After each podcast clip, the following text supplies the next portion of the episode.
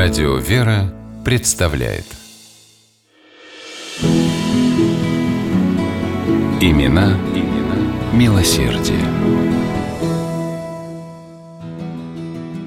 Город Благовещенск, торговый центр Приамурского края, считался резиденцией золотопромышленного короля Василия Левашова. Выходец из крестьян Владимирской губернии, он приехал на Амур в самый разгар золотой лихорадки – в то время практически все жители Благовещенска без оглядки на свою основную профессию занимались золотодобычей. Учителя, врачи, адвокаты, сапожники вступали в жестокую борьбу за драгоценный металл. Левашов тоже решил попытать счастье. Вместе с купцом Ельцовым он создал товарищество, открыл 32 прииска и стал одним из самых богатых людей города. Женой Василия Андреевича была женщина, которую знал и любил весь Благовещенск. Не имея детей, Ольга Мартыновна все свободное время отдавала благотворительности и помогала простым людям. Она содержала сиротский приют, присматривала за домами презрения, была видным лицом общества Красного Креста и привлекла к этой работе супруга. Василий Андреевич активно включился в общественные и благотворительные дела. Левашов был участником и попечителем разных комитетов и обществ, его, ставшего со временем потомственным почетным гражданином Благовещенска, несколько раз выбирали гласным городской думы. Основной сферой приложения сил и средств Левашовых стало развитие народного образования и духовных учреждений. Василия Андреевича назначили почетным блюстителем духовной семинарии Благовещенска и училища при ней. Он профинансировал и строительство двухклассной Никольской церковно-приходской школы, вложив в него 23 тысячи рублей.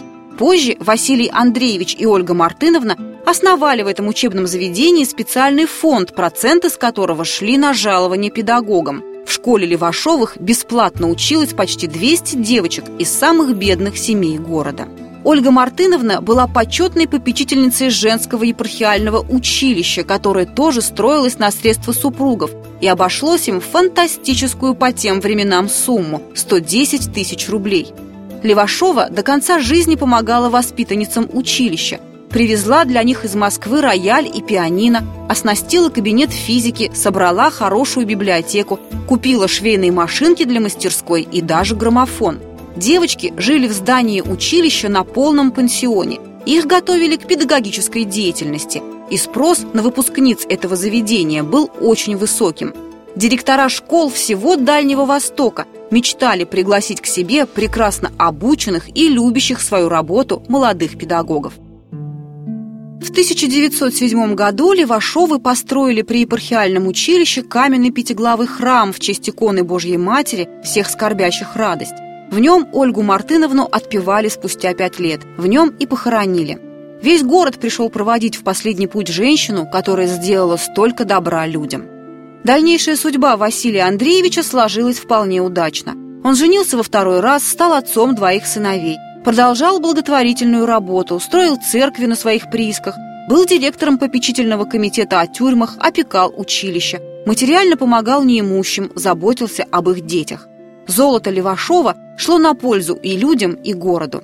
Революция положила этому конец. В 1922 году Василий Андреевич умер. Следы его семьи затерялись в эмиграции.